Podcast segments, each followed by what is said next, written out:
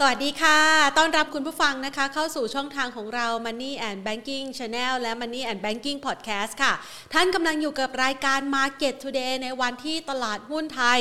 สุดตัวลงมากว่า 24.19 จุดนะคะ บรรยากาศการซื้อขายในช่วงระยะเวลาภาคเช้า เรียกว่าดำดิ่งอย่างต่อเนื่องนะคะ หลังจากที่มีข่าวเกี่ยวกับเรื่องของการค้นพบไวรัสโควิดสายพันธุ์ใหม่นะคะ ซึ่งสายพันธุ์นี้เนี่ยเราไปค้นพบที่แอฟริกาใต้นะคะ และนับปัจจุบันมีรายงานว่า มีการแพร่ระบาดนะคะ ตรวจพบแล้วในฮ่องกงด้วย ซึ่งสายพันธุ์ดังกล่าวนะคะ มีการรายงานว่าทางด้านขององค์การอนามัยโลกหรือว่า WHO เตรียมจัดวาระพิเศษเพื่อประชุมด่วนเกี่ยวกับวาระนี้เลยนะคะ ตัวไวรัสสายพันธุ์ใหม่เนี่ยมีชื่อนะคะว่า B11529 นะคะ และระบุว่าไวรัสชนิดนี้สามารถหลบภูมิคุ้มกันได้ด้วยค่ะ นั่นหมายความว่ามันเก่งกว่าไวรัสสายพันธุ์เดิมๆนะคะ แล้วก็อาจจะต้องมีการไปประเมินวิจัยเพิ่มเติมในเรื่องของการหลบหลีกตัว วัคซีน หรือแม้กระทั่งเรื่องของยาที่จะเข้ามารักษานะคะว่าจะดูแลได้หรือไม่พอเกิดสถานการณ์แบบนี้ค่ะแน่นอนนะคะว่าบรรยากาศการลงทุนที่ดูค่อนข้างสดใสในช่วงระยะเวลาที่ผ่านมาของตลาดหุ้นทั่วโลก คาดหวังเกี่ยวกับเรื่องของเศรษฐกิจฟื้นตัวนะคะคาดหวังเกี่ยวกับเรื่องของอัตราเงินเฟอ้อที่เร่งตัวสูงขึ้น มาตามราคาพลังงานนะคะมาตามเรื่องของการฟื้นตัวของเศรษฐกิจ นโยบายการเงินจะต้องเริ่มตึงตัวแล้วนะคะ ภาพแบบนี้ดูเหมือนว่าวันนี้เนี่ยจะเริ่มมีความลังเลสงสัยแล้วล่ะ ว่าถ้าเกิดไวรัสสายพันธุ์ใหม่จริง ๆ แล้วเราไม่สามารถต่อสู้กับมันได้นะคะ อาจจะส่งผลทำให้ภาวะเศรษฐกิจนั้นชะงักงันหรือไม่ เพราะว่าในโซนยุโรปเองณปัจจุบันหลายประเทศนะคะกำลังกลุ้มอกกลุ้มใจกับประชาชนที่ยังไงยังไงก็ไม่ยอมฉีดวัคซีนสักทีนะคะ จนกระทั่งบางประเทศเนี่ยพิจารณามาตรการล็อกดาวน์พิจารณามาตรการในการคุม แล้วก็การจำกัดการแพร่ระบาดของโควิด -19 ที่เข้มงวดมากขึ้นไม่ใช่เพียงแค่ตลาดหุ้นไทยนะคะ ที่วันนี้ร่วงลงมาเกือบเกือบ1%นะคะอ่าไหนดูตัวเลขให้ชัดๆนะคะ ร่วงลงมา 1.47%นะคะหรือว่า 1.5%แหละตัวเลขกลมๆนะคะ ไปดูตลาดหุ้นเพื่อนบ้านอย่างไต้หวันเนี่ยก็ร่วงลงมา 0.6%นิเคอีเรียกว่าซุดลงมาเลยนะคะ เรียกว่าลงนั่งเลยละกันนะ 2.53%นะคะ ส่วนทางด้านของเซี่ยงไฮ้ขยับลดลง 0.56%ค่ะไชน่านะคะปรับลดลง 0.9%นะคะ แล้วก็ยังมีภาพนะคะของตลาดหุ้นต่างๆ เวสเต็ดไต้หวันนะคะ ก็ปรับตัวลดลงไปเมื่อสักครู่นี้ไม่ใช่นะคะ เมื่อสักครู่นี้เป็นอีก อีกตลาดหนึ่งเป็นซาอุดีอาระเบียนะคะ 0.62%ไต้หวันเนี่ยร่วงลงมา 1.61%นะคะห่างเซ็งฮ่องกงที่มีรายงานพบผู้ติดเชื้อด้วย 2.58%ติดลบนะคะ เกาหลีใต้เมื่อวานนี้เพิ่งขึ้นอัตราดอกเบี้ยวันนี้ตลาดหุ้นเขาติดลบไป 1.47%ค่ะ มาดูบ้าง ขออนุญาตนะคะคุณผู้ชม มาดูบ้างนะคะ บรรยากาศการลงทุนนะคะ ในตลาดหุ้นไทยวันนี้ เราจะเห็นภาพของแรงเทขายนะคะที่ออกมาค่อนข้างหนัก โดยเฉพาะอย่างยิ่งอันดับแรกเนี่ยก็คือ AOT นะคะร่วงหล่นลงมากว่า 4.87%กสิกรไทย EA TTB บ้านปู CPO นะคะ STGT วันนี้ STGT นี่บวกขึ้นมาค่อนข้างแรงเลยนะคะ ชุดขึ้นมานี่ 8%เลยนะคะ SCB BBL SCC ปูนซีเมนไทยนะคะ ต่างปรับตัวลดลงแล้วค่ะ เรียกว่า 10 อันดับแรก หุ้นที่ได้รับอานิสงอย่างถุงมือยางที่ร่วงแรงในช่วงที่ผ่านมาวันนี้วิ่งกลับคืนมานะคะ หุ้นในกลุ่มโรงพยาบาลก็วิ่งนะคะ แรงเลยทีเดียวทั้งตัวเล็กตัวกลางนะคะ ดังนั้นภาพบรรยากาศดังกล่าวนั้น เราจะมาประเมินสถานการณ์กันยังไง แล้วโดยเฉพาะอย่างยิ่งค่ะ คุณผู้ชมเองนะคะ แล้วก็ การลงทุนในตลาดหุ้นไทยหลาย ๆ คนบอกว่ารอจังหวะย่อย่อมาครั้งนี้เก็บได้ได้เนี่ยในลักษณะอย่างไงนะต้องวางกลยุทธ์ใหม่หรือเปล่า เพราะว่าถ้าดูกราฟเทคนิคจะเห็นว่า ย่อลงมานี่แรงมากนะเป็นแท่งแดงใหญ่ ๆ เลยสำหรับตลาดหุ้นไทยในวันนี้นะคะ ซึ่งก็อาจจะเป็นเซนดิเมนต์เชิงลบเพิ่มเติมกับทิศทางของการลงทุนในระยะกลางถึงยาวไหมนะคะ เดี๋ยวเรามาประเมินสถานการณ์นี้กันค่ะ ก่อนอื่นนะคะ ขอขอบพระคุณผู้ใหญ่ใจดีที่ให้การสนับสนุนรายการของเรานะคะ กลุ่ม True Corporation ค่ะ ยุคนี้ต้อง True 5G เครือข่ายอันดับ 1 5 ปีซ้อนจาก n p e r f นะคะอะมา ถึงเวลามาประเมินสถานการณ์การจริง ๆ แล้วเนี่ยนะคะคุยกับพี่ใหม่อาภพรเอาไว้นะคะว่าเราอยากจะเจาะลึกกันในหุ้นที่สามารถสร้างโอกาสนะคะการเติบโตได้อย่างยั่งยืน แล้วก็เป็นธีมหนึ่งที่น่าสนใจในการลงทุน เพราะว่าณปัจจุบันนี้เนี่ยนะคะไม่ว่าจะเป็นต่างชาติหรือว่าในประเทศเองกระแสหรือว่าเทรนด์ในการที่จะใส่ใจเรื่องของ ESG เรื่องของรักโลกการเปลี่ยนแปลงสภาพภูมิอากาศนะคะกำลังมานะคะแล้วก็เราเองซึ่งในฐานะนักลงทุน เวลาที่เราเข้าไปร่วมลงทุน แล้วก็พิจารณาการลงทุนเนี่ยก็ควรจะใส่ใจในเรื่องนี้ด้วย ดังนั้นนะคะก็เลยคุยกันพี่ใหม่บอกว่าเออน่าสนใจนะตัวคอป26 นะคะ แต่วันนี้อาจจะมีประเด็นเข้ามาแทรกแซงนะคะ แล้วก็แรงในวันด้วย ก็คือประเด็นของการค้นพบเชื้อโควิดสายพันธุ์ใหม่นะคะ ดังนั้นเดี๋ยวเราไปประเมินสถานการณ์การลงทุนทั้งหมดกันเลยดีกว่านะคะ จากพี่ใหม่อาภาพรแสวงพักนะคะ ผู้อำนวยการบริหารฝ่ายวิจัยหลักทรัพย์จากบริษัทหลักทรัพย์ DBS Vickers ประเทศไทย ขออนุญาตแผ่นต่อสายสักครู่นะคะ หลาย ๆ คนให้ความสน สวัสดีค่ะพี่ใหม่คะสวัสดีค่ะ ค่ะ วันนี้นี่เราขออนุญาตนัดพี่ใหม่ไว้นะคะ ตอนแรกเนี่ยนัดกันในเรื่องของประเด็นเกี่ยวกับการเปลี่ยนแปลงสภาพภูมิอากาศที่จะเก็บเกี่ยวมาเป็นธีมการลงทุนแบบยั่งยืน แต่ต้องมาแทรกกันสักหน่อยแล้วล่ะค่ะ เพราะว่าประเด็นร้อนของวันนี้พี่ใหม่ค่ะ เจอเชื้อโควิดสายพันธุ์ใหม่ค่ะทำ พี่ยังไงก็คะกำลังจะบอกว่าไอ้ตัวขอบยี่หกสงสัยเก็บไว้ก่อนอ๋อเก็บเอาไว้ช่วงท้ายค่ะได้มาดูค่ะมาดูเรื่องของเหตุการณ์ปัจจุบันอ๋อเฉพาะหน้ากันก่อนเนาะค่ะเอาใหญ่โลกเลยเกิดอะไรขึ้นค่ะดีไหมดีค่ะเนาะใช่ค่ะค่ะ ร่วงลงมานี่สองเกือบสามเปอร์เซ็นเลยนะคะ บางตลาดวันนี้ใช่วันนี้แรงมากๆทั่ว เรียกว่าทั่วทั่วหน้า โดยเฉพาะเราห่างเสียงเมื่อเช้านี่เห็นลบไปหกร้อยกว่า ดาวโจนส์ฟิวเจอร์ก็ห้าร้อยกว่าเนาะค่ะค่ะค่ะเราประเมินสถานการณ์นี้ยังไงบ้างคะ ก็คิดว่า คือหลักๆเลยเนี่ยมาจาก WHO เมื่อเช้านี้นะค่ะก็ที่บอกว่าเกิดความกังวลสายพันธุ์ใหม่ในในที่ที่พบในแอฟริกาว่าสายพันธุ์เนี้ย มันอาจจะมีความรุนแรงถึงขั้นที่ว่าวัคซีนที่เรามีอยู่เนี่ย ถึงแม้เราจะสู้กับสายพันธุ์อู่ฮั่นได้สายพันธุ์เดลต้า ที่พัฒนามาในระดับหนึ่งในค่ะในแง่ของวัคซีนนะนะคะ แต่พอมาเจอไอ้สายพันธุ์ของทางฝั่งเอ่อทางทางแอฟริกาเนี่ย เขาก็บอกว่ามันอาจจะอ่าต้านไม่อยู่ อาจจะต้องใช้เวลาในการพัฒนาตัววัคซีนอีกระดับอีกอีกพักหนึ่งเพราะฉะนั้นตอนนี้เลยกลายเป็นว่าสายการบินต่างๆ ที่กำลังเปิดประเทศ reopening เนี่ยต้องต้องมาล็อกกันอีกรอบและค่ะอังกฤษก็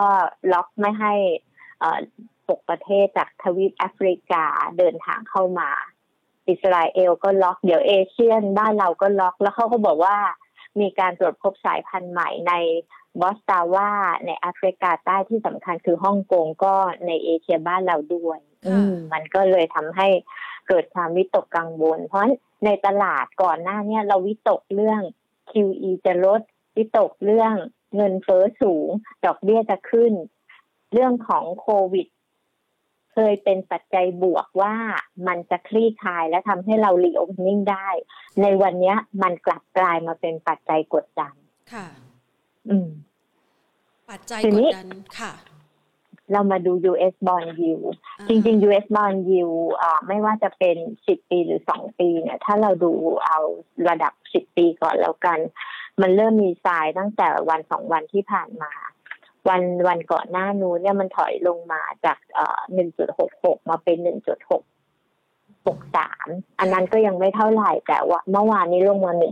1.55วันนี้ก็ยังอยู่ระดับประมาณเนี้ย1.55กว่าซึ่งอันเนี้ยเอ่อ ความหมายก็คือว่านักลงทุนมีความกังวลต่อสินทรัพย์เสี่ยง ก็เลยอาจจะต้องมีการโยกเงินจาก port บางส่วนเนี่ยไปไว้ในสินทรัพย์ที่ปลอดภัย อาทิเช่น พันธบัตรรัฐบาลของสหรัฐไปก่อนนะคะเพราะฉะนั้น flow ตอนเนี้ยมีการขยับตัว คนที่ทำ asset allocation ก็จะลดสินทรัพย์เสี่ยงลง ไปเพิ่มสินทรัพย์ที่มีความเสี่ยงน้อยหรือปลอดภัยมากกว่ามากขึ้น เช่น พันธบัตรทองคำอะไรนี้เป็นต้นค่ะค่ะ จะเห็นว่าวันนี้เนี่ยนะคะ ตอนช่วงเช้าราคาเปิดมาเช้าๆ สัก 7 8 โมงนี่ยังไม่ค่อยวิ่งเท่าไหร่ ทองคำนี่ล่าสุดบวกไป 17 ดอลลาร์แล้ว ไปที่ใช่1,800 ดอลลาร์ต่อทรอยออนซ์อีกครั้งหนึ่ง ใช่ค่ะ ค่ะ เนี่ยค่ะ ค่ะ ถ้าเราประเมินสถานการณ์อย่างนี้ค่ะพี่ใหม่คือณปัจจุบันเนี่ยถ้าเรามองแล้วคือมันยังไม่ได้เข้ามาในประเทศไทยนะคะ โอกาสนะคะของสถานการณ์นี้ มองว่าถ้ามีโอกาสรุนแรงกว่านี้ หรือว่าเราต้องรอติดตามความคืบหน้ายังไงต่อไปบ้างคะคือเราไม่รู้จริงว่าเพราะว่ามันจะไปถึงขนาดไหนเนาะแต่ว่าในแง่ของการลงทุนเนี่ย ทันทีใน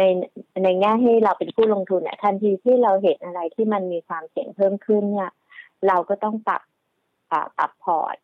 ปรับกลยุทธ์การลงทุนเราอาทิเช่น เราเคยมีหุ้นเยอะ เราก็จะต้องมาถือเงินสดมากขึ้น นิดนึงละ ตอนนี้สมมติเราเคยมีหุ้นเจ็ดสิบเปอร์เซ็นเราก็อาจจะต้องเฮ้ย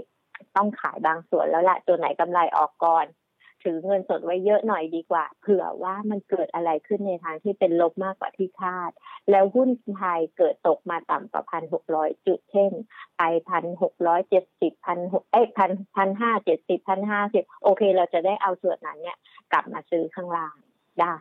ค่ะ อันนี้มันเป็นเหมือนกับวิธีการปรับกลยุทธ์ในการลงทุนที่บาลานซ์ระหว่าง expected return กับความเสี่ยงที่ที่ที่มันเกิดขึ้นค่ะค่ะ คือหลาย ๆ คนเนี่ยนะคะมองว่าโอกาสนี้ก็เป็นเหมือนจังหวะ panic sale นะคะ ที่เรายังไม่สามารถประเมินสถานการณ์ที่เลวร้ายที่สุดที่อาจจะเกิดขึ้นกับประเทศไทยได้นะคะ แล้วก็อาจจะใช้เป็นจังหวะในการที่จะเริ่มซื้อรอบใหม่ แต่ว่าถ้าฟังจากคำแนะนำของพี่ใหม่แล้ว จังหวะนี้เราควรจะวางแผนการลงทุนยังไงบ้างคะอ่าสมมุติว่าเราอยากจะซื้อสักร้อยบาท ที่ว่าพันหกร้อยยี่สิบเนี่ยเอ่อเราก็อาจจะสักหนึ่งในสามหรือสักยี่สิบเปอร์เซ็นไว้ก่อนอะเราดูซิว่ามันโอไหมถ้ามันยังดูไม่ค่อยดี อาจจะถอยมาแถวพันหกร้อยต้นต้นพันหกร้อยห้าพันหกร้อยจิบโอเค เราก็อาจจะซื้อตรงนั้นเพิ่ม แล้วถ้าเกิดว่ามันจะพัดจะผูเกิดหลุดพันหกไปพันห้าร้อยกว่า เราก็ซื้ออีกสักช็อตหนึ่งคือคือมันคงต้องแบ่งเป็นไม้ไม้เพราะเราไม่รู้ว่าตอนเนี้ย สิ่งที่แย่ที่สุดมันได้เกิดขึ้นแล้วหรือยังหรือมันยังมีแย่กว่านะประมาณนั้นไม่นี่ในในแง่ของขาซื้อ แต่สมมติว่าพันหกร้อยยี่สิบเอาอยู่แล้ว WHO บอกว่าโอเค ทุกคนไม่ต้องกังวลมันไม่ได้มีอะไรขนาดนั้น เราเราเราคุมได้อะไรเงี้ย โอเค เราก็อาจจะต้องไปไล่ซื้อส่วนที่เหลือเนี่ย อาจจะแพงกว่าพันหกร้อยี่สิบสักนิดหนึ่งนะคะ แต่นั่นหมายความว่าเราก็มีโอกาสที่จะได้ไปเทสพันหกห้าสิบหรือพันหกเจ็ดสิบได้ แสดงว่าช่วงนี้นี่เรายังไม่สามารถประเมินสถานการณ์อะไรที่มากไปกว่านี้ได้เลยใช่ไหมคะ แล้วในมุมมองของสมมติฐาน แย่สุดกับดีสุด ที่พี่ใหม่มองไว้จากเหตุการณ์ที่เกิดขึ้นในวันนี้เนี่ยค่ะ เราประเมินไว้ยังไงบ้างคะตอนนี้ก็คิดว่า อืมพันอาจจะมีโอกาสหลุดพันหกละที่คิดไว้นะตัวเลขก็อาจจะสักพันห้าร้อยเจ็ดสิบหรือพันห้าห้าสิบต้องเผื่อไว้ด้วยค่ะ ก็ก็อาจจะมองประมาณนั้นไว้ก่อนค่ะในระดับนี้เนี่ยนะคะพี่ใหม่หลาย ๆ คนบอกว่ามันเหมือนกับจังหวะที่ถ้ามองทางเทคนิคเนี่ย ตลาดหุ้นไทยมันขึ้นไปเหนือ 1,650 แล้วก็อั้นๆนะคะ เหมือนกับหาโอกาสจังหวะที่จะขายออกมาแรงๆแบบนี้เนี่ยหลายจังหวะเหมือนกัน เลยใช้ประเด็นข่าวนี้มาเป็นจังหวะในการที่จะ take profit ราคาหุ้นที่ขึ้นไปแรงๆก่อนหน้านี้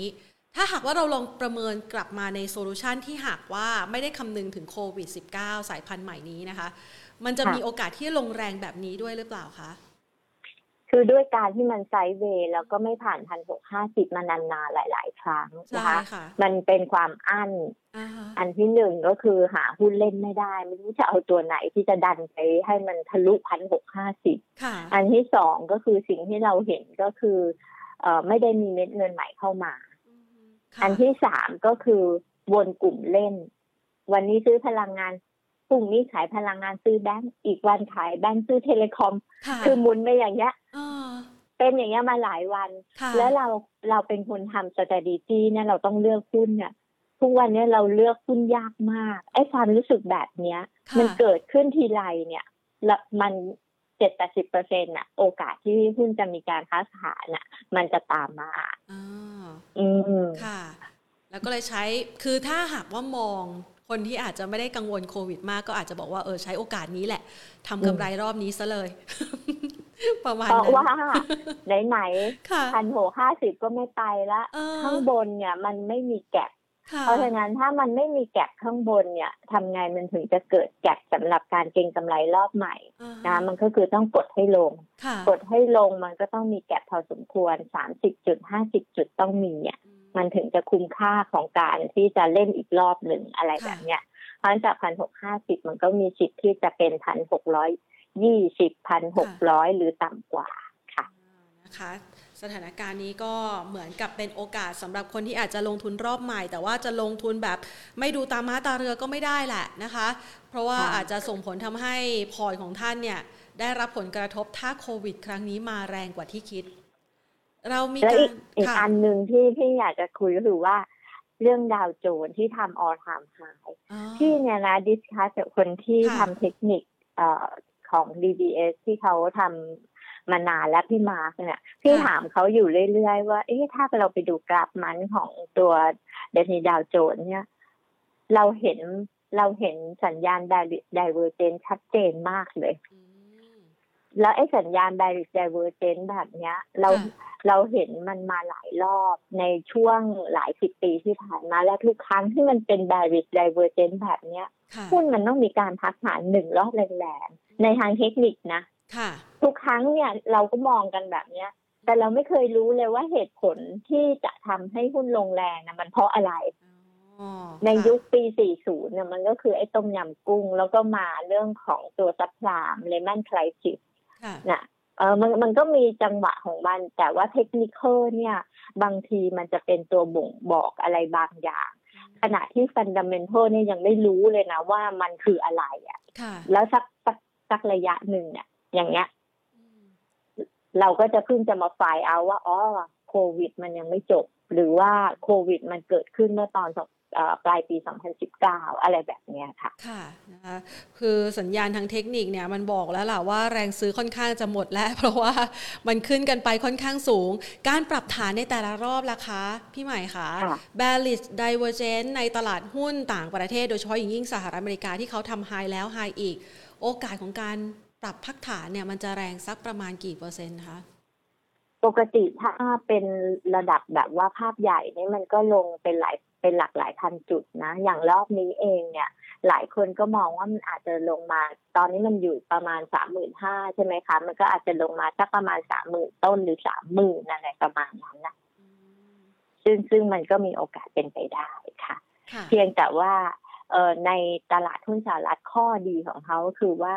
มันอาจจะเอ่อเป็นการขาย take profit ในsector ที่เป็นพวก conventional แล้วก็ไป overweight ใน sector ที่มันเป็น next normal อย่างเช่นพวกเป็นพวก tech หรือว่าเป็นพวก biotech หรือว่าเป็นพวก green energy อะไรเงี้ย ซึ่งมันก็เกี่ยวข้องกับไอ้ COP26 ที่เราคิดว่าเราจะคุยกันนะนะ แต่ว่าค่ะตอนนี้พอดีมันมีเรื่องนี้ขึ้นมา ก็ก็คิดว่าเอ่ออันนี้แหละที่ทำให้ตลาดหุ้นสหรัฐเองอาจจะมีการพักฐานแต่ไม่ถึงกับรุนแรงมาก เพราะว่ามันเป็นลักษณะของ sector rotation ค่ะ เพียงแต่ว่า sector rotation ของเขาอาจจะมีภาพที่วงเขาใหญ่กว่าเงินเขาเยอะกว่า ก็อาจจะมีความรุนแรง มีความผันผวนหน่อยนะคะ แต่ก็ไม่ถึงขั้นแบบปรับพักฐานรุนแรงเหมือนกับเจอวิกฤตโควิด -19 ใหม่ ๆ ใช่ไหมคะ ไม่น่าจะขนาดนั้นค่ะที่คิดว่าไม่น่าขนาดนั้นแล้วก็เรื่องดอกเบี้ยขึ้นเนี่ยเป็นอะไรที่ทุกคนก็ expect อยู่แล้ว เพียงแต่ว่าจะขึ้นเร็วขึ้นช้า ถ้าขึ้นเร็วกว่าที่คาดหุ้นก็อาจจะมีการอ่า พักตัวหน่อย แล้วในที่สุดก็ไป เพราะว่าค่าเฟดเนี่ยสามารถอธิบายได้ว่า การที่เขาขึ้นดอกเบี้ย เพราะเศรษฐกิจเติบโตดี อันเนี้ยมันจะเป็นอะไรที่ทำให้มันไปต่อได้ค่ะ อืม คือดอกเบี้ยมันควรจะขึ้น เพราะเศรษฐกิจดี แต่ถ้าดอกเบี้ยขึ้น เพราะ เงินเฟ้อมันสูง แต่เศรษฐกิจยังไม่ฟื้น ไอ้ที่เรากลัวกันก็คือไอ้ตัว stagflation ถ้าเกิดอันนี้ขึ้นมาเนี่ย อันเนี้ย อันเนี้ยถือว่าเป็นเรื่องที่ต้องกังวลละ ไม่ได้ละอืมค่ะ คุณผู้ชมก็เลยสอบถามเข้ามานะคะ บอกว่าวันนี้เนี่ยอย่างที่เมื่อสักครู่นี้พี่ใหม่ พูดถึงไว้นะคะว่ามันเริ่มเป็น sector rotation ก่อนหน้านี้เนี่ยมันเวียนกันในกลุ่มที่ได้รับอานิสงส์จากการปรับโครงสร้างธุรกิจจากการฟื้นตัวนะคะของเศรษฐกิจไทยนะคะมาวันนี้หุ้นที่เคยล้มละเรระนาดไปอย่างโรงพยาบาล อย่างถุงมือ ถุงมือกลุ่มถุงมือยางเนี่ยนะคะ ก็วิ่งขึ้นมาคุณผู้ชมบอกว่าเราตามเขาได้ไหมคะเรามองยังไงบ้างคือเราคงจะต้องดูเป็นแบบคือหนึ่งเราต้องตามเรื่องของสถานการณ์ของเอ่อ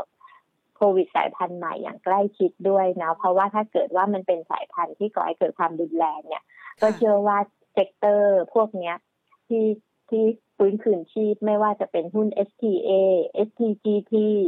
CSG BCS ที่ถอยลงไปแล้วกลับมาใหม่เนี่ย มันก็มีโอกาสที่จะขยับขึ้นต่อได้ ก็เป็นการเก็งกำไรช่วงสั้นได้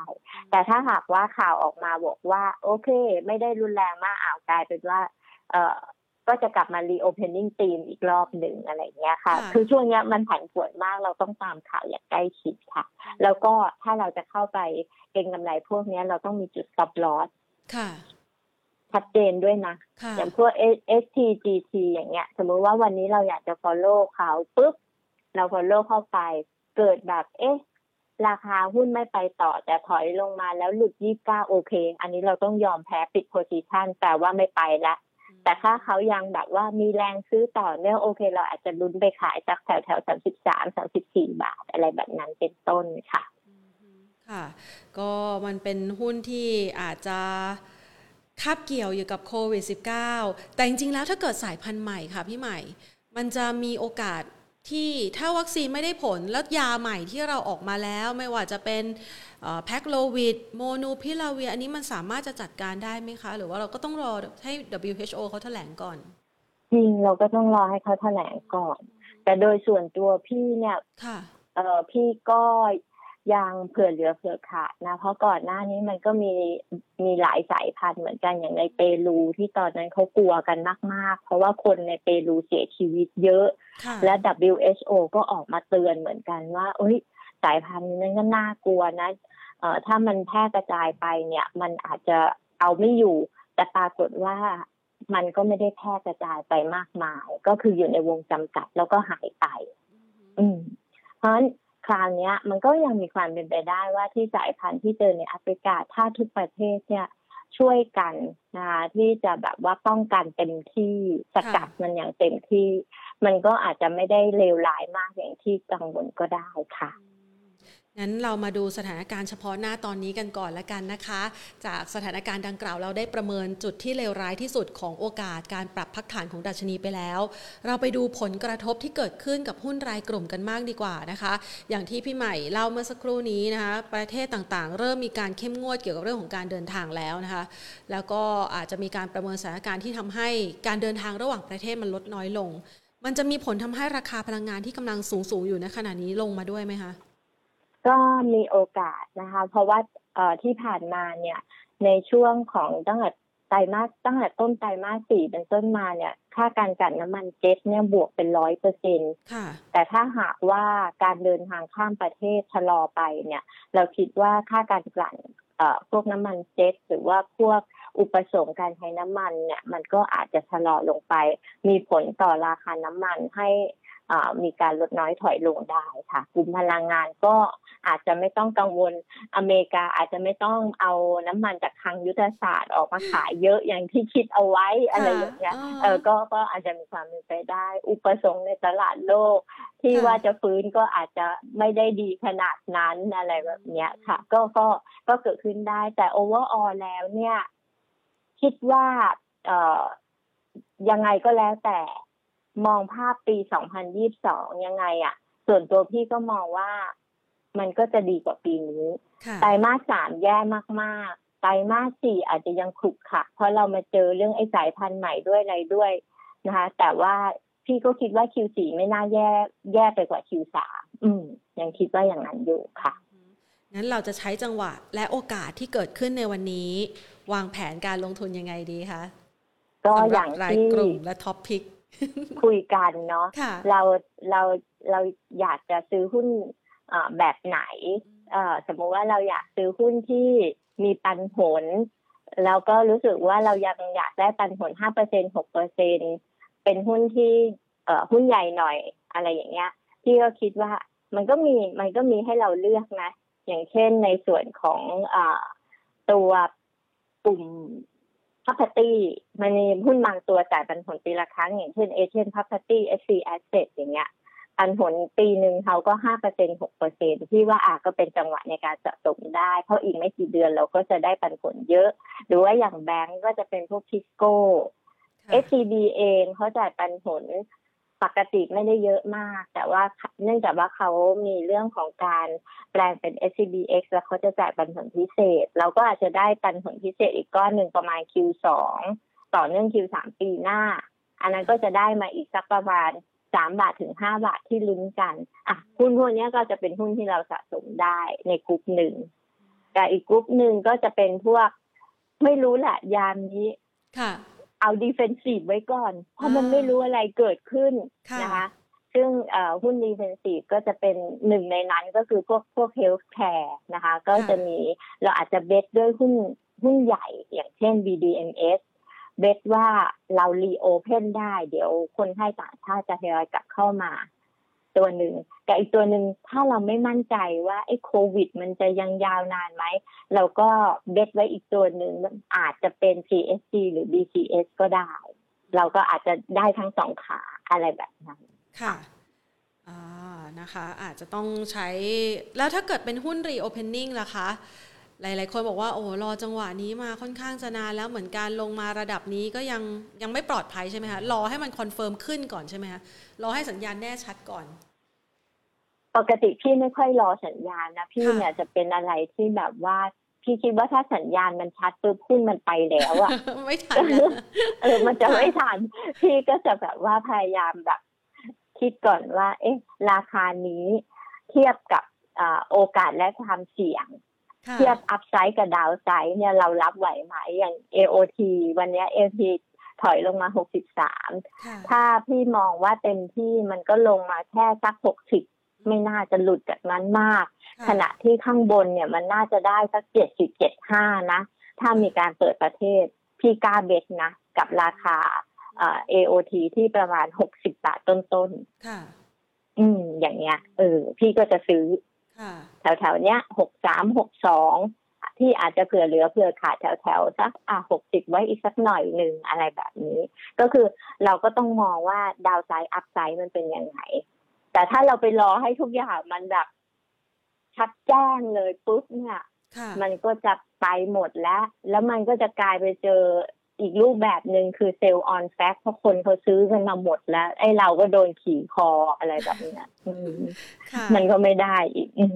ต้องใช้วิกฤตให้เป็นโอกาสนะคะ งั้นถ้าเกิดใครพลาดโอกาสเล่น story ปรับโครงสร้างธุรกิจอย่างกลุ่มสื่อสารเนี่ย ถ้าหากว่าประเมินแล้วเขาก็ไม่น่าจะได้รับผลกระทบ อาจจะได้รับอันนี้ส่งจากโควิดสายพันธุ์ใหม่ที่คนจะกลับมาอยู่บ้านเพิ่มขึ้น กลุ่มนี้ยังสามารถที่จะเข้าไปเล่นได้ไหมคะ อันเนี้ยพี่อะคิดว่าบางตัวมันก็ ราคาขึ้นมาเยอะเป็นนิดจริงๆแอดวานเป็นหุ้นที่พี่ชอบนะ แต่ถ้าราคาสองร้อยอัพเนี่ยพี่ก็รู้สึกอัพไซด์เหลือไม่มาก ถ้าถอยลงมาต่ำกว่าสองร้อยก็ยังน่าสนใจอยู่ ส่วนตัว DTACับ True เนื่องจากว่าเขาก็คงต้องดูกขอคอก่อนเนาะว่า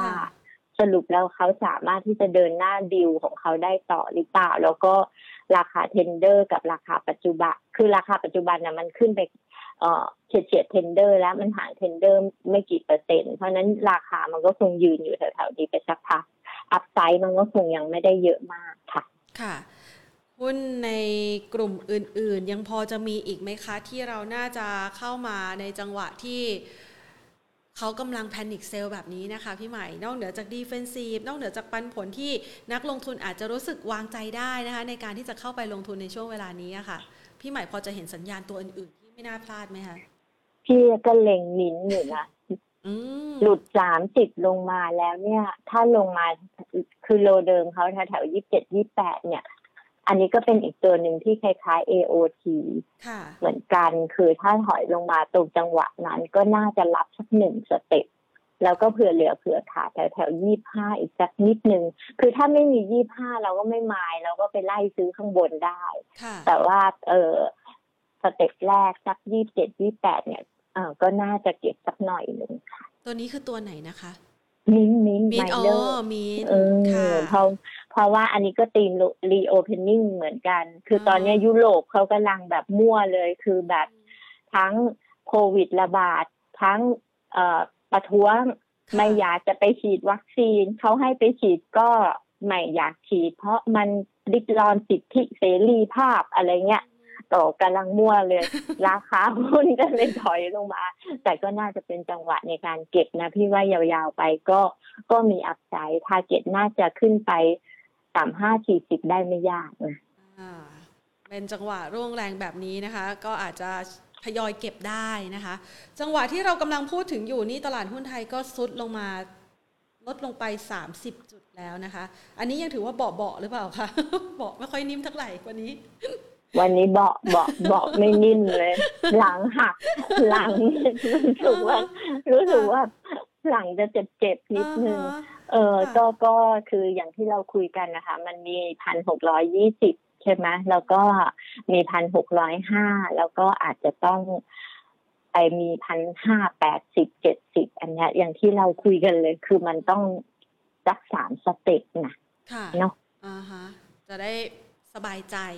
คือวันนี้แย่แล้วอาจจะมีวันที่แย่กว่า และก็แย่ที่สุดก็เป็นได้นะแต่คะพี่ก็ไม่อยากให้ทุกคนถอดใจนะเพราะอ่าตลาดหุ้นเนี่ยมันจะเป็นอย่างเงี้ยค่ะวันที่มันรู้สึกแย่มันก็ทำให้เราห่อเหี่ยวอืมนะแต่ในวันที่รู้สึกแย่แล้วเรารู้สึกว่าเราจะไม่อยากเล่นหุ้นอีกแล้วนั่นน่ะค่ะมันเป็นวันที่เราต้องซื้อหุ้นเลยอ่ามันเป็นวันที่เรามีโอกาสใช่ไหมคะ อืมอ่าคือจริงๆแล้วพันว่าต้องมีหลาย ๆคนแหละที่รู้สึกว่า ในที่สุดก็ขายสักที รอวันนี้มานาน บางคนแอบยิ้มบอกเออมันอะไรมันจะลงสักทีจะได้มีแก็บเพราะใช่ว่ารอรอที่จะคือหุ้นเนี่ยหุ้นไทยเนี่ยคือไม่ค่ะมีแก็บมาสองอาทิตย์แล้วนะอ่าเออใช่ค่ะบวกลบสองบวกลบสามวิอยู่เนี้ยคือแบบเล่นอะไรไม่ได้อะ คือบางคนบอกเออลบมาสักสามสิบจุดห้าสิบจุดก็ดีเหมือนกัน มันจะได้เล่นสักอีกรอบนึงอ่าอะไรแบบเนี้ยอืมจะได้มีโอกาสใช้โอกาสนี้เนี่ย เก็บเงินสดมานานจะได้ใส่เข้าไปสักที งั้นเราใช่มาจัดหุ้นดีไหมคะ หุ้นที่น่าค่ะเก็บที่จะข้ามปีไปเลยอะรอให้พ้นสถานการณ์ต่างๆ เหล่านี้นะคะ ในช่วงระยะเวลาสั้นๆ ที่อาจจะมีpanic แบบนี้ เป็นจังหวะทยอยเก็บปีหน้า เอาไว้ลุ้นปีหน้าเลยมีหุ้นตัวไหนดีคะ แบงค์หนึ่งตัวดีไหมแบงค์หนึ่งได้ตัวเราก็เลือกค่ะเลย เราอยากจะชอบ KBank หรือว่าเราอยากจะชอบ SCB ที่จะไปลุ้นเอาปันผลพิเศษเนาะค่ะอันเนี้ยส่วนตัวพี่ prefer แบงค์มากกว่าไฟแนนซ์เพราะพี่รู้สึกว่าตอนเนี้ย แบงก์อะทำธุรกิจอะไรหลาย ๆ อย่างที่ทับซ้อนกับไฟแนนซ์ซึ่งไม่มีทางที่ไฟแนนซ์จะสู้แบงก์ได้ เพราะคอสฟันของแบงก์ต่ำกว่ามาก แล้วเครือข่าย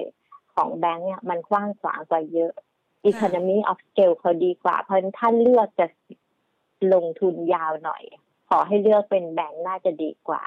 เนาะแล้วก็หุ้นปันผลที่เราคุยกันไปในกลุ่ม property residential นะคะค่ะ defensive โรงพยาบาลเราก็มีแล้ว reopening เราก็มี AOT มีมินนะคะ รับเหมาเราอยากจะเก็งกำไรไหม เราอยากเก็งกำไรก็เก็งกำไรสั้นๆได้ เพราะว่าตอนเนี้ย เราคิดว่างบค้างท่อที่มีอยู่เนี่ย ทุกคนคงเร่งใช้กันหน้าดูเลย เพราะว่ามันเป็นจังหวะหาเสียงด้วยเนาะค่ะแต่ถ้าเป็นปีหน้าแล้วเนี่ย อาจจะเกิดภาวะสูญยากาศสมมุติรัฐบาลเขาเกิดมีแบบยุบสภงยุบสภาเลือกตั้งใหม่ อันนั้นมันก็ระยะกลางมันก็อาจจะไม่ค่อยดีเท่าไหร่ แต่ก็สั้นๆพอได้ อันเนี้ยนะคะ ส่วนธีมยาวๆ พลังงานสะอาดพลังงานหมุนเวียน เราก็น่าจะมีหุ้นเหล่านี้ใน port อยู่บ้าง รถยนต์ EV แบตเตอรี่พวกนี้เราต้องมี แล้วก็พวก Cyber Security อิเล็กทรอนิกส์แต่จะสังเกตว่า ไอ้หุ้นที่ตีมยาวเนี่ย ราคามันก็ลอยอยู่ข้างบนนะค่ะ ไม่ค่อยมีมันโอกาสได้เก็บ ไม่ค่อยจะได้เก็บถูกหรอกค่ะ เพราะฉะนั้นก็คือถ้ามันถอยลงมาสักหน่อยหนึ่งเราก็คงต้องต้องเก็บไว้บ้างอะไรอย่างเงี้ยค่ะ อย่างว่าเรายกตัวอย่าง EA เนี้ยเขาทำแบตเตอรี่เขาก็อยู่ตีมทั้งแบตเตอรี่เรื่อง EV อะไรต่างๆ เนี่ยค่ะราคาแตะติดเราก็อาจจะกังวลว่าเราก็รู้สึกว่าอื้อหือก็แพงเลยเนาะแต่ถ้ามันถอยลงมาต่ำกว่าเจ็ดห้าพี่ว่าก็ก็ทยอยเก็บได้ GPSC ก็ยังถือว่าโอเคค่ะค่ะ อย่างพวกนี้เนี่ยถ้าดูวันนี้อย่าง EA นี่ลงมาแค่สองเปอร์เซ็นเองนะคะ ก็คือลงมาแค่เจ็ดสิบเก้ายาวเขาได้ไงแล้วอีกอย่างหนึ่งคือเดือนธันวาเขาประกาศว่าเขาจะเปิดตัวแบตเตอรี่หนึ่งจิกหนึ่งจิกะวัตต์อาวเขาก็มีสตอรี่อยู่เกาเกาก็เป็นอีกตัวหนึ่งนะที่ว่าถ้าลงมาโดยเฉพาะนี่ถ้าหลุดสี่สิบเราก็น่าลุ้นพอเกานี่ภาพ ธุรกิจเขาก็คงเปลี่ยนไปมาก เขาคงไม่ใช่ลงไฟฟ้าธรรมดาแล้วเพราะว่าเขาถือเขาถืออินทัสสี่สิบกว่าเปอร์เซ็นต์ด้วย เขาไปลงทุนไอ้เรื่องล่าสุดไปจับมือกับทางปตทใช่ไหมคะ ที่จะทำเกี่ยวกับเรื่องของสนามบิน เอออะไรเงี้ย คือเขาก็จะมีมีธุรกิจที่มีความหลากหลายยิ่งขึ้น เออเขาทำอันนี้ ไม่ใช่สนามบินพูดผิด ไปไซน์ MOU พัฒนาท่าเรือแหลมฉบังสัญญาร่วม เออใช่ใช่เมื่อวานอ่าอันนี้เป็น PPP กับการท่าเรือซึ่งเป็น PPP ที่สัญญายาวมากอะสามสิบห้าปีค่ะก็กินยาวไป อย่างทีมลงทุนระยะยาวนี่ก็คือตามหัวข้อที่เราได้ให้เอาไว้สำหรับวันนี้เลยใช่ไหมคะ ไอ้ทีม COP ยี่สิบหกใช่ไหมคะใช่ขอบยี่สิบหกของเรา เพราะเรื่องจากนี้ไปทุกคนแม้แต่ประเทศไทยประเทศไหน ๆ ก็แล้วแต่เนี่ยจะต้องคอนเซิร์นเรื่องของอเรื่อง climate change เรื่องพลังงานสะอาดแล้วก็เรื่องของอการลดโลกร้อนแต่ขณะเดียวกันเนี่ยชีวิตใน next normal เนี่ยมันก็จะต้อง มีเรื่องของ cyber security แล้วมันก็ต้องมีเรื่องของตัว digital asset เข้ามาด้วย เพราะงั้นเนี่ยเหล่านี้เราก็เลือกลงทุนทีนี้ในในตลาดไทยอะหุ้นพวกนี้มันทิมหายากเหมือนกันนะที่มันจะเป็นอะไรตรงๆ เราก็เลยอาจจะต้องไปดูซิว่ากองทุนในต่างประเทศ หรือบลจไหนที่เขาอิชูกองที่โฟกัสเรื่องของ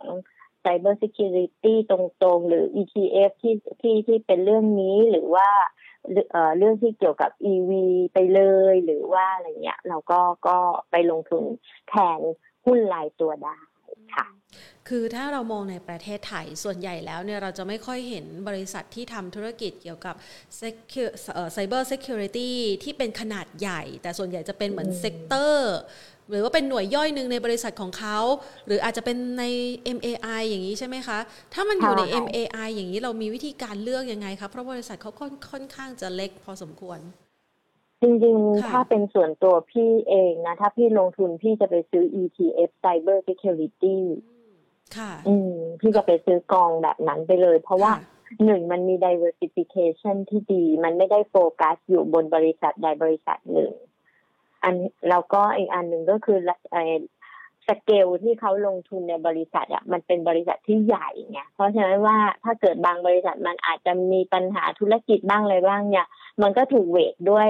เอ่อบริษัทอื่น ๆ ที่อยู่ในที่อยู่ในนั้นที่ที่ลดความเสี่ยงให้เราได้ค่ะคือความเสี่ยงเราจะไม่กระจุกตัวอยู่กับสิ่งใดสิ่งหนึ่งมากเกินไป ค่ะ การเติบโตของการเปลี่ยนแปลงสภาพภูมิอากาศ ถ้าหากว่ามองโอกาสการลงทุนนี่มันเป็นระยะยาวมากกว่าสิบปีไหมคะพี่ใหม่ ยาวมาก เพราะว่าอุณหภูมิโลกที่เขาคุยกัน คือตอนเนี้ย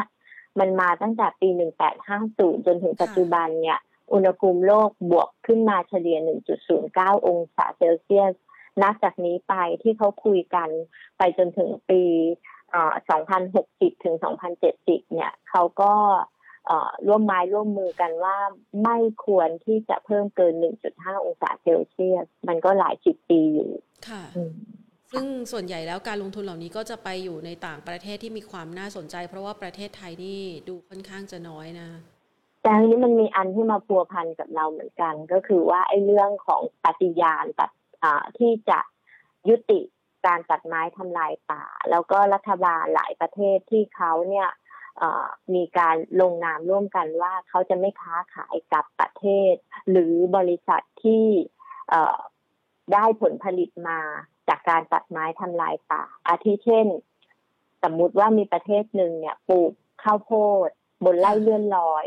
แล้วก็ส่งออกไปยุโรปเขาก็จะไม่ซื้อจากประเทศนั้นอีกแล้วนะอืมอืค่ะม หรือบริษัทการเงินใหญ่ของโลกพวกเอ่อ Schroders EAW AXAหรือแบบเอ่อกองใหญ่ ๆ เนี่ยเขาก็ให้สัญญิงสัญญากันว่าเขาจะไม่ลงทุนในกิจกรรมที่เกี่ยวข้องกับการตัดไม้ทำลายป่า แต่ก่อนหน้านี้มันยังเคยมีบางบางประเทศในยุโรปเลยว่า เวลาเขาจะซื้อไก่นำเข้าไก่จากไทยเนี่ย เขาต้องมาดูก่อนนะว่าเราเลี้ยงไก่แบบว่าเป็นแฮปปี้เฮนหรือเปล่าค่ะคือเราเลี้ยงไก่แบบแออัดไหมให้เขาอยู่แบบโอ้โหแบบว่าแทบจะไม่มีที่กระดิกตัวไหมอะไรเงี้ย คือเขาไม่ซื้อนะเขาเขาบอกเขาไม่เอา เออ อันเนี้ยมันมันเป็นเรื่องของการเขาเรียกว่าเป็นมาตรการกีดกันทางการค้าประเภทหนึ่ง ซึ่งซึ่งมันก็จะเอามาใช้เยอะขึ้น พร้อมกับเรื่องของ ESG ค่ะ อืมเราก็เลยจะได้เห็นว่าแต่ละประเทศเขาก็มีความพยายามในการที่จะกำหนดกฎเกณฑ์ แล้วก็ทำให้แต่ละบริษัทเขามีความสมัครใจ ในการที่จะทำให้ธุรกิจของเขาเนี่ยกลายเป็นกระแส ESG ไปเองโดยธรรมชาติ เราเองอะเราต้องปรับตัวอย่างขนาดใหญ่เลย ค่ะ เพราะเราไม่ค่อยมีนะคะ คือเราต้องใช่คือคืออ๋อเราอะอาจจะมีแต่เราไม่ได้โฆษณาบางบริษัทเขาก็มี ESG แต่เขาก็เขาก็เขาก็ไม่ได้โฆษณาว่าเอออันนี้คือ ESG ของฉันนะ แต่จากนี้ไปเนี่ยนะ ทุกบริษัท โดยเฉพาะบริษัทที่อยู่ในตลาดทรัพย์นะ ต้องโฆษณากันแบบขนาดใหญ่ค่ะแบบอย่างหนักมาก เพื่อให้คุณจะได้เป็นตัวเลือกที่น่าสนใจสำหรับการลงทุน เพราะว่ากองทุนในต่างประเทศหลาย ๆ กองที่ที่ที่เรารู้จัก หรือว่าเราเคยได้ได้เอ่อพูดคุยกันเนี่ย เขาจะบอกชัดเจนเลยว่า ถ้ากองถ้าบริษัทไหนไม่มี ESG เขาลงทุนไม่ได้ ค่ะ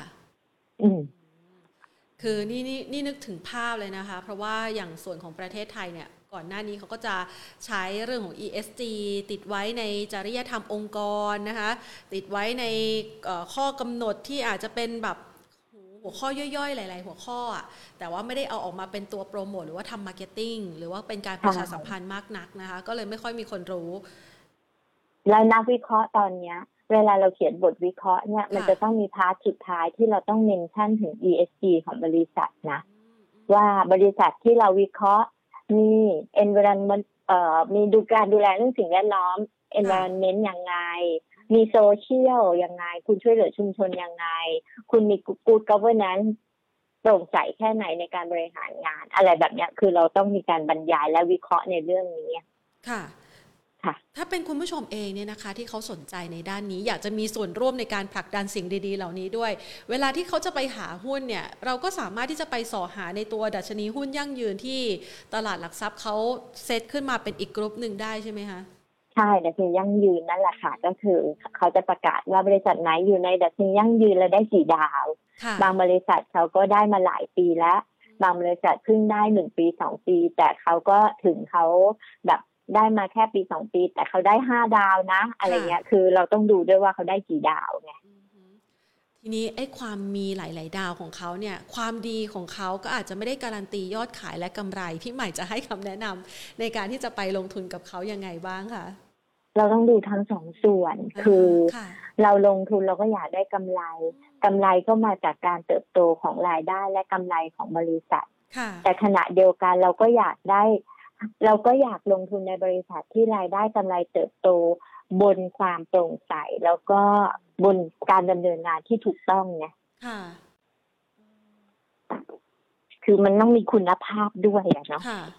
เพราะว่าส่วนใหญ่แล้วเนี่ย บริษัทที่เขาใส่ใจในเรื่องพวกนี้ การเติบโตก็จะยั่งยืน แล้วเขาก็จะสามารถเผชิญกับไปใจเสี่ยงที่อาจจะเกิดขึ้นกับสิ่งต่างๆที่ อ่าเดี๋ยวขออนุญาตนะคะ ต่อสายไปใหม่นะคะ ขออภัยฮัค่ะลโหลพี่ใหม่ค่ะสายค่ะขออภัยค่ะกลับมาแล้วค่ะค่ะค่ะอ่าก็อาจจะเป็นตัวหนึ่งนะคะ ที่คุณผู้ชมเนี่ยสามารถที่จะไปเลือกลงทุนกันได้นะคะ แล้วก็ไปพิจารณาลองหาดูนะคะ ตัวที่น่าสนใจในการลงทุนเอาเสริมอีกนิดนึงค่ะพี่ใหม่ในกรณีที่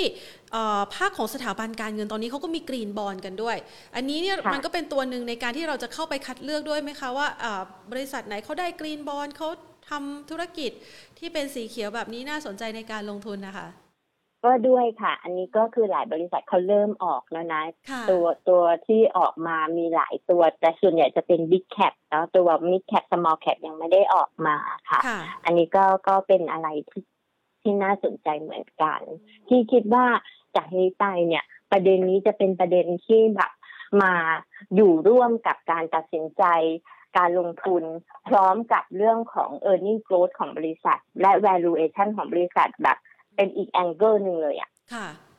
เห็นบอกว่าต่างชาตินี่เขาก็สนใจในเรื่องนี้ของบริษัทจดทะเบียนไทยมากพอสมควรด้วยนะคะค่ะก็คืออย่างที่ว่าเขาบอกว่าถ้าไม่มี ESG ก็ลงทุนไม่ได้ ต่อให้คุณโตดีขนาดไหน หุ้นถูกขนาดไหนธุรกิจโอเคขนาดไหน ถ้าบริษัท ไม่สามารถที่จะบอกได้ว่ามี ESG เนี่ยเขาก็ซื้อไม่ได้ ต่อไปเขาก็อาจจะไม่ได้พุ่งเป้ามาแค่ Big Cap ของบ้านเรา แต่พุ่งเป้ามาที่บริษัทที่มี ESG เพิ่มเติมเข้ามาด้วย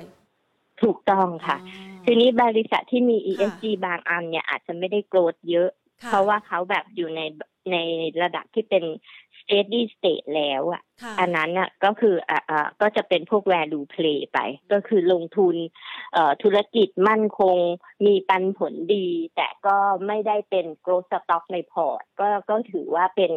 เอ่อเราก็จะจัดเป็นเป็นหมวดที่เป็นพวก value play พวกเอ่อ high dividend play ไปอะไรเงี้ยค่ะ คือในพอร์ตเราเราต้องจัดหุ้น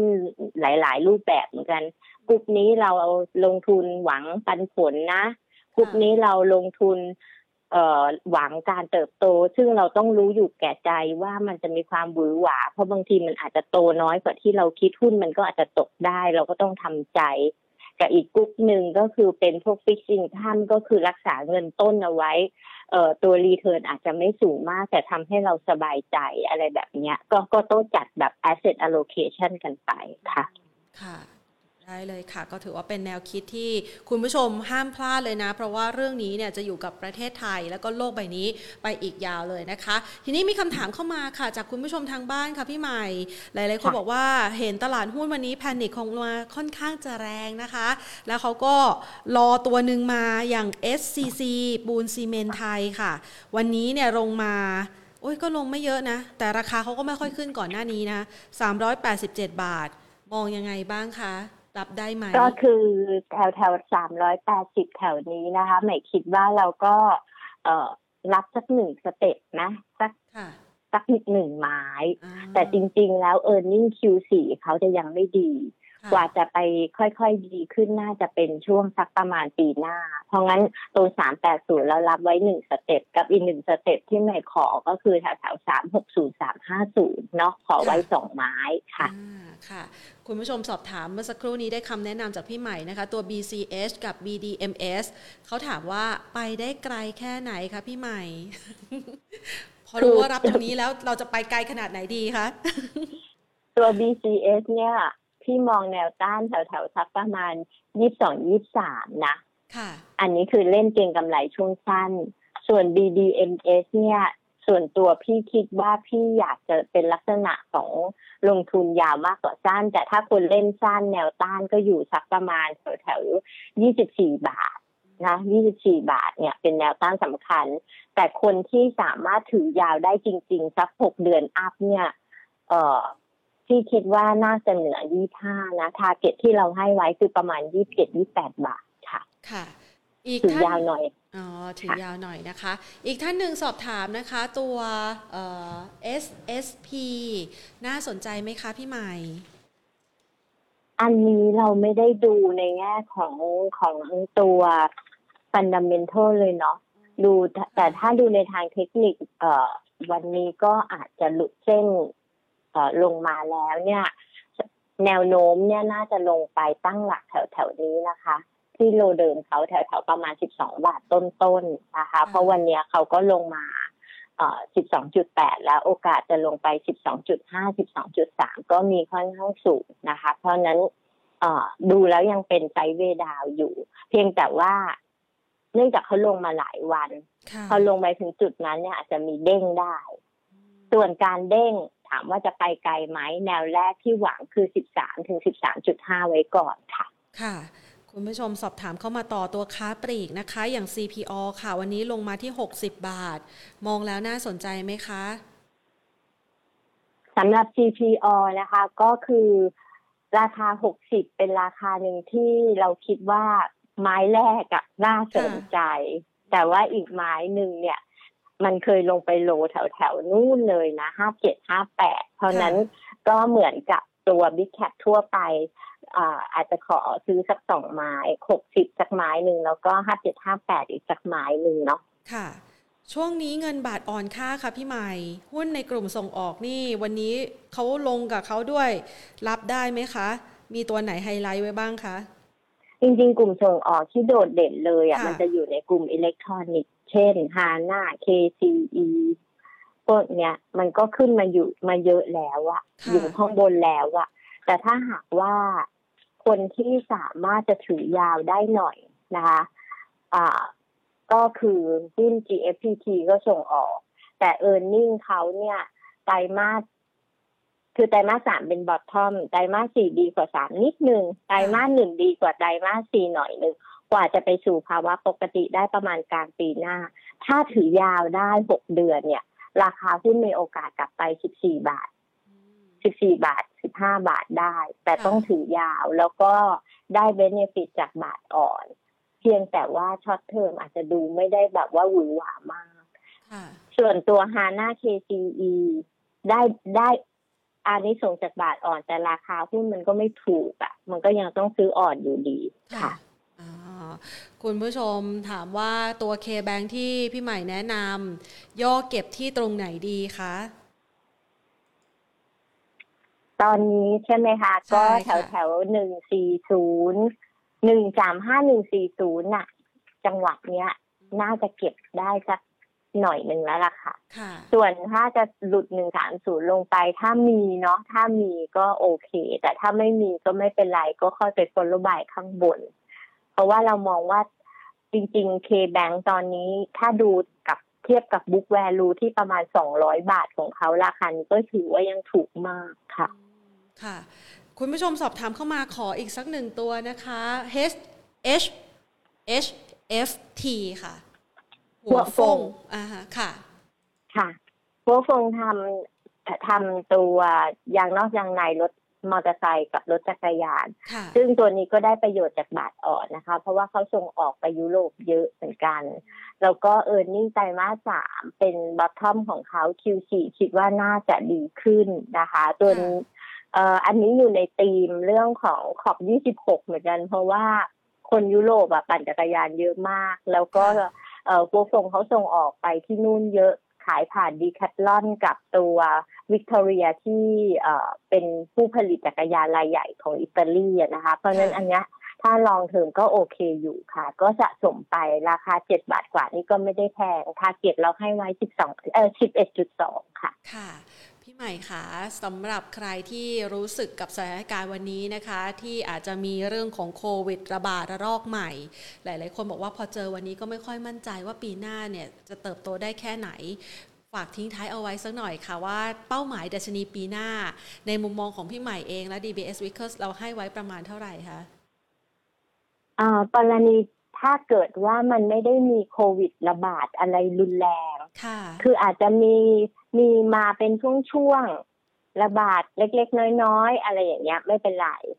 แล้วก็เออร์เน็งปีหน้าของตลาดยังสามารถเติบโตได้อย่างที่เราคาดเอาไว้คือประมาณสักเจ็ดเปอร์เซ็นแปดเปอร์เซ็นต์ GDP ไทยโตได้สักสามจุดห้าเปอร์เซ็นโดยประมาณเนี่ย เราก็ยังคาดหวังอินเด็กซ์ที่พันแปดร้อยจุดเป็นอย่างน้อย แล้วก็ เลนสูงที่เราให้ไว้ก็คือพันแปดร้อยห้าสิบอันนี้ก็ยังเป็นสิ่งที่เราคาดหวังไว้อยู่นะคะสำหรับปีหน้าค่ะได้เลยค่ะ วันนี้ต้องขอขอบพระคุณพี่ใหม่นะคะที่มาให้วิธีการดูนะคะระดับดัชนีนะคะแล้วก็โอกาสในการเข้าลงทุนในช่วงของการแพนิคนะคะแพนิคเซลแรงๆ แบบนี้ในวันที่ตลาดหุ้นไทย เรียกว่าเป็นอีกวันหนึ่งที่แดงเดือดเลยทีเดียวนะคะ ต้องขอขอบพระคุณมากเลยนะคะ ค่ะยินดีค่ะ สวัสดีสวัสดีค่ะพี่ใหม่นะคะของเรานะคะ คุณอาภาพรแสวงพักนะคะ จากบริษัทหลักทรัพย์ DBS Vickers ประเทศไทยนะคะ ซึ่งพี่ใหม่นะคะก็มองนะคะโอกาสของการลงทุน คือ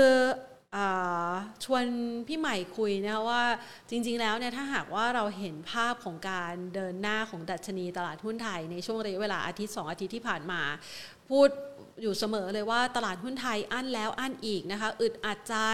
คือจะเลือกข้างจะเบสฝั่งไหนดี บางคนก็ถ้าเป็นมุมมองเชิงบวกก็เบสฝั่งขึ้นนะคะ ถ้าเป็นมุมมองเชิงบวกไปกว่านั้น ก็คือบวกในให้เราเนี่ยนะคะก็คืออยากจะให้มันลงมาอีกสักรอบนึงค่ะนานะคะ จะได้เก็บหุ้นกันนะคะ วันนี้ก็เลยใช้จังหวะที่มีการเปิดเผยจาก WHO นะองค์การอนามัยโลก ที่ระบุว่าไวรัสสายพันธุ์ใหม่ที่ไปเจอที่แอฟริกาใต้เนี่ย B11529 เนี่ยนะคะ อาจหลบเลี่ยงความสามารถของวัคซีนไปได้นะคะ แต่ว่าตอนนี้มันยังไม่มี ali ความคืบหน้าในเรื่องของการถแถลงนะคะ หรือว่ารายละเอียดเพิ่มเติมแต่อย่างใดนะคะ ส่งผลทำให้นักลงทุนอาจจะจับต้นชนปลายไม่ถูกนะคะ แล้วก็มีแรงเพนิกเซลก็อาใช้เขาเรียกว่าใช้เหตุผลนี้แหละนะคะ ในการที่จะขายทำกำไรออกมานะคะ แต่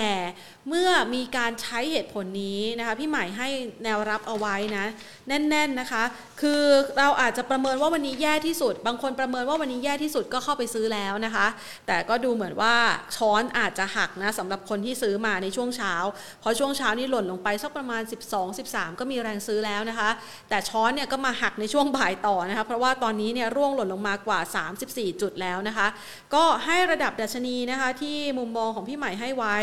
มีโอกาสลึกลงไปเนี่ยรอบนี้ 1550 นะคะ แต่ระดับดัชนีที่สามารถเริ่มเก็บได้ก็1620 1610 1605 แต่ถ้าผ่านตรงนี้ไปก็เดี๋ยวไปเจอกัน 1,570 1,550 นะคะ ให้เป็นระดับดัชนีเอาไว้ จะได้ไม่พลาดการลงทุน คือเวลาที่เราเห็นโอกาสมันต้องทยอยเก็บนะคะสำหรับคนที่กลัวตกรถก็อาจจะจัดสรรไม้หนึ่งเข้าไปก่อนนะคะอาจจะมีสัดส่วนสักประมาณอะร้อยเปอร์เซ็นต์แบ่งสักห้าไม้อย่างเงี้ยนะคะ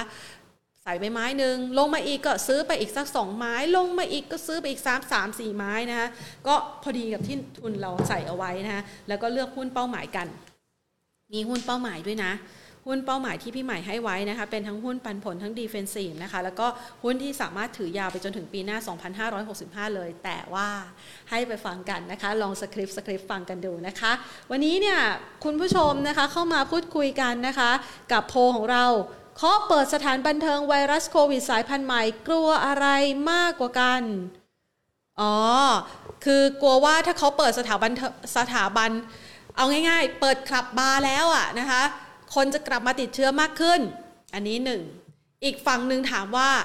กลัวอันนี้มากกว่าหรือเปล่าโควิดสายพันธุ์ใหม่ ใครกลัวฝั่งไหนมากกว่ากัน คนกลัวโควิดสายพันธุ์ใหม่ 75%คนกลัวว่าจะเปิดผับบาร์เนี่ย 23%แทนว่ายังมีอีกส่วนหนึ่งคือกลัวไม่ได้เปิดผับบาร์นี่ก็คงมีอีกหลายคนนะคะนั่นก็คือคนที่